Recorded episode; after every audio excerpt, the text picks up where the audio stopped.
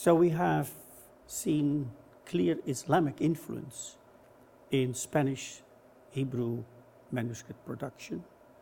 We have seen in Northern Europe Christians at work in Machzorim, in prayer books, in Jewish prayer books, illuminating and illustrating them with totally inappropriate images, such as hunting scenes and the trumpet on Yom Kippur. And here we are in Italy. Italy with its own culture, with its own Jewish community. And uh, to begin with, we find here a, uh, a codex on Jewish marriage and divorce. The first page, very appropriate, shows us a bridal canopy, a chuppah, with the bride and the groom and the family and the rabbi celebrating the Jewish marriage. Interesting is the background.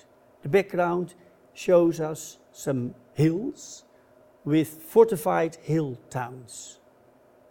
You find them all over the place in Tuscany.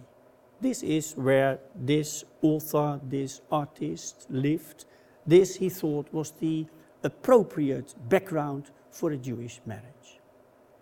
It's a sign that the Jew felt as much at home as the non Jew in Tuscany.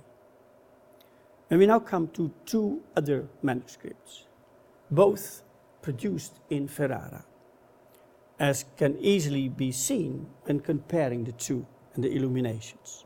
The first one was made for a canon of St. Peter's in Rome, who used it probably when participating in the divine office.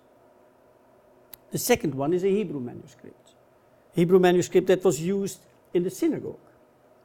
The Torah, the five books of Moses, and the Haftarot, the other readings, and the five Megillot, the, the scrolls, all in one book.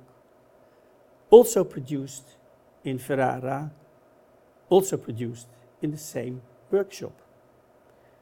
It's remarkable that at the bottom of the page you find a little medallion with a woman and a unicorn, with the Virgin and the unicorn.